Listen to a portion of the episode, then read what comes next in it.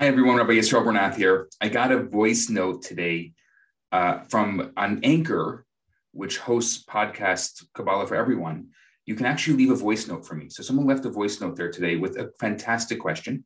Her name is Ali, and I love to play that question for you. And then I'm going to at least try uh, to start answering it. I don't know if I can answer the entire question today, but um, I'm going to start answering it. Here's the question. Hi there. My name is Ali. I was listening to the podcast about reincarnation, and I'm curious about the soul.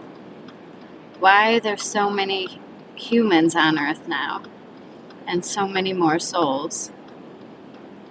Where did the souls come from? Are we dividing, multiplying? And then do we each have to be reincarnated to have our all of our purposes fulfilled. Thank you. So, Ali, that is a fantastic question. Uh, that question will probably take a lot more to explain than I'm going to have time today to talk about. But in any case, I'm going to start the process. And I think that at some point, I'm going to do a deep dive into reincarnation again. And there, I'm going to really address it properly.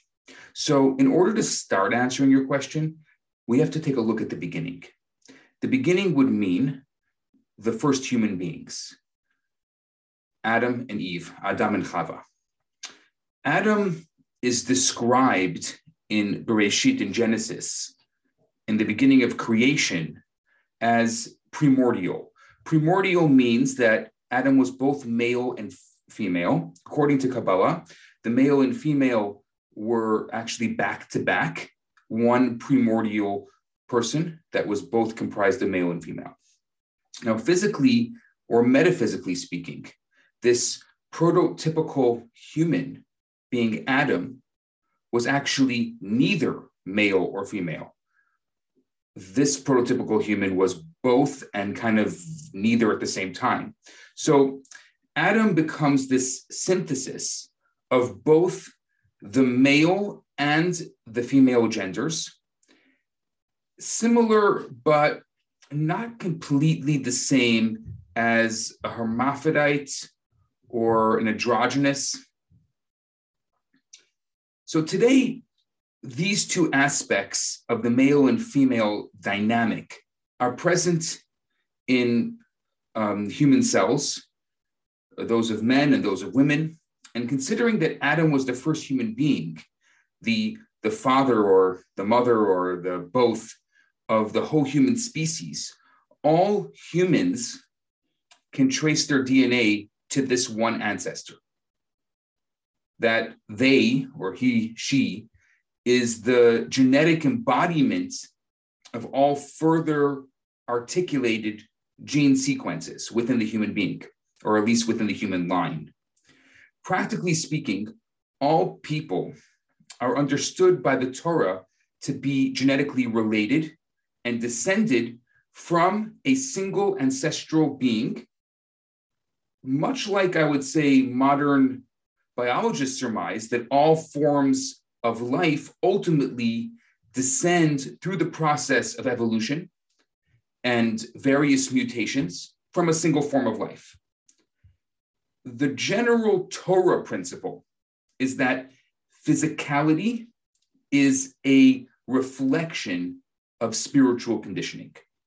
As Adam is viewed as the material parent of humanity, this primordial Adam is also the spiritual beginning of humanity. So Adam's soul is this collective and universal soul from which all human souls emanate. We would call it a source soul or the ultimate master soul, according to Kabbalah.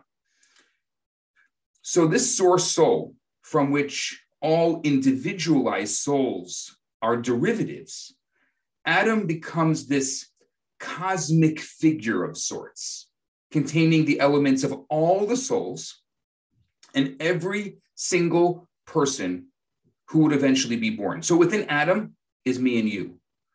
But if you can imagine, if Adam is our source soul, where are we down the chain of various souls and how that works? I'm going to try to explain it, but I know that just for the sake of time today, I'm not going to be able to explain the whole thing.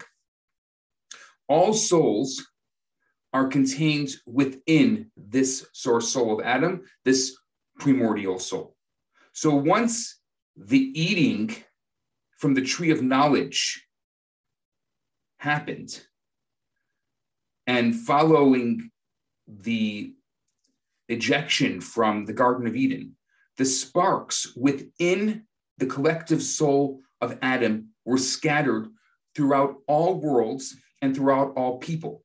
And ever since then, the purpose of reincarnation is to restore the integral wholeness of the root soul, creating what is called in Kabbalah a tikkun, a fixing, or an attunement of the mystical and primordial image of Adam, meaning humanity. So, Adam, before eating from the tree of knowledge was at one and unified, existing within the shade of the tree of life, basking within the glow of the light of the Creator. Once Adam ate the fruit and identified with the reality of the tree of knowledge, which was really the reality of, of duality, separation occurred. So before eating from and identifying with the tree of knowledge of good and evil, which represents the world of duality, which represents the world of balance, of opposites, the body and the soul of Adam, they were unified as one existence. There was no body and soul, there was just a body, soul unified as one. There was no internal dichotomy, there was no separation between body and soul. Adam existed in the garden of the tree of life, which is defined as the reality of wholeness, the reality of unity. And even within the physical reality itself, there was no separation. There was no separation between the primordial Adam and the world outside of the primordial Adam. The body of Adam stretched as it says in the Talmud, it stretched from one end of the earth to the other because it was one, it was unified, it was everywhere.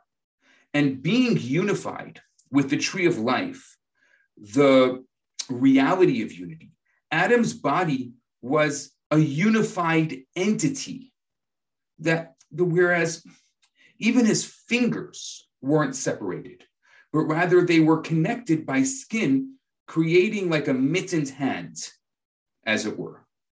The skin of Adam was transparent, was actually similar to fingernails that we have today. Interestingly enough, one of my favorite traditions within Judaism is the, the, the tradition of doing Havdalah, the Havdalah ceremony at the end of Shabbat. And one of the things that we do in this beautiful, beautiful ceremony is we light uh, a candle that's made of two wicks and we look at our fingernails in the candle. The reason why is because Adam and Eve ate from the tree on Friday afternoon, right before Shabbat. And God was going to ban them from the tree of knowledge. Sorry, was going to ban them from the Garden of Eden before Shabbat, but said, you know what? It's the first Shabbat. Let's have Shabbat together. But right after Shabbat, you're out. And so the moment Shabbat was over, they were out and it was dark. And so Adam took two flint stones, put them together, and made light. So light was created on Saturday nights. And so that's why we have the candle with two wicks.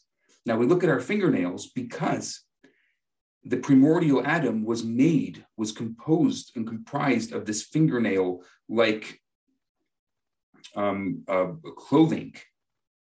And so it was like the shining, transparent skin that was all over Adam. And once at the primordial Adam was banned from the tree of knowledge, the that was gone. That's why they were naked.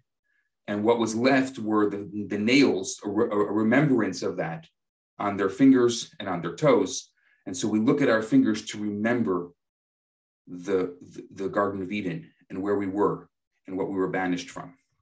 So back to your question, just little side note. The, the primordial Adam, the, this body of Adam had the shining, transparent skin. And Adam's body was actually, according to um, most opinions, was even more brilliant than the light of the sun. And the eating of the tree of knowledge in Eden caused a shrinking, uh, a breaking apart of one of the great body soul that was one into myriads of shards and sparks of light. The once unified body of Adam became pixelated into multiple pieces. Each shared um, became another specific and finite soul spark. And these shards, these sparks, are diminished from their original state for two reasons. One, they're no longer a single unified reality. And number two, as a result, their individual lights are not as potent as they were when they were part of the whole. So, as a particular finite expression of the soul or, or the, of the spark of this primordial body, this primordial Adam, it becomes embodied in a physical form. So, the task for us then becomes to fully actualize this distinct soul potential. One by one, through subsequent reincarnations, through lives lived, all the sparks become brilliantly bound together again. So when we live our life and we're able through our lives to completely express our soul, to completely express our spark, our particular shard of the soul of the primordial Adam, illuminated. The word that is used is zahir. After this soul completes its journey through the physical life, the now illuminated soul returns to this great body of the soul of Adam, the primordial Adam, like it was before they were banished from the Garden of Eden. So after eating and internalizing this duality, the, the body soul as one of Adam fell apart. It became pixelated into many individual pieces, like, like a broken puzzle. That would be the best example I can give you, like a broken puzzle. And our job together is to recreate that body of Adam, to put back the pieces of the puzzle so that it can be brilliantly able to shine again. So each of us have within us a little spark. So we all need to exist in order for each of us to be able to refine that particular spark of Adam. That's why there's so many of us, because there's so many sparks that have to be refined. Now, what I didn't get into today is the difference between master souls and multiple souls. And that dates back, um, according to most of the sources, to the uh, Sinai experience when the Jewish people stood at Sinai and received the Torah.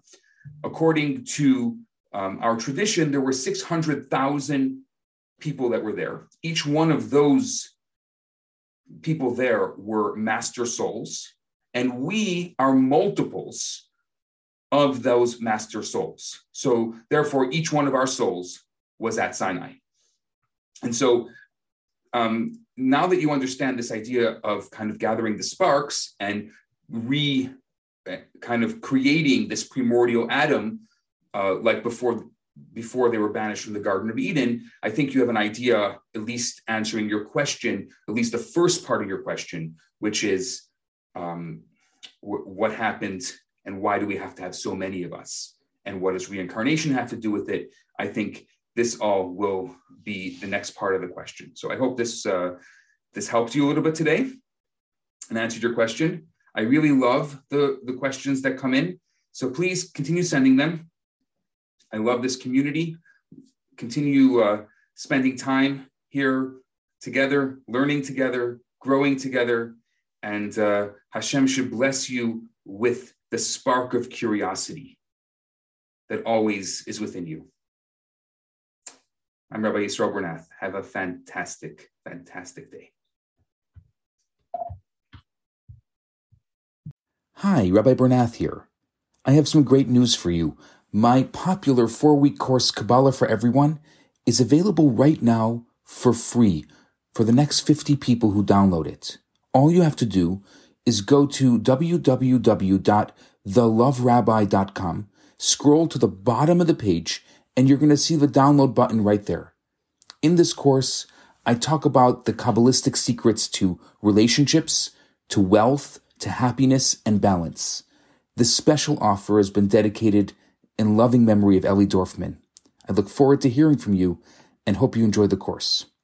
Now, on to today's episode.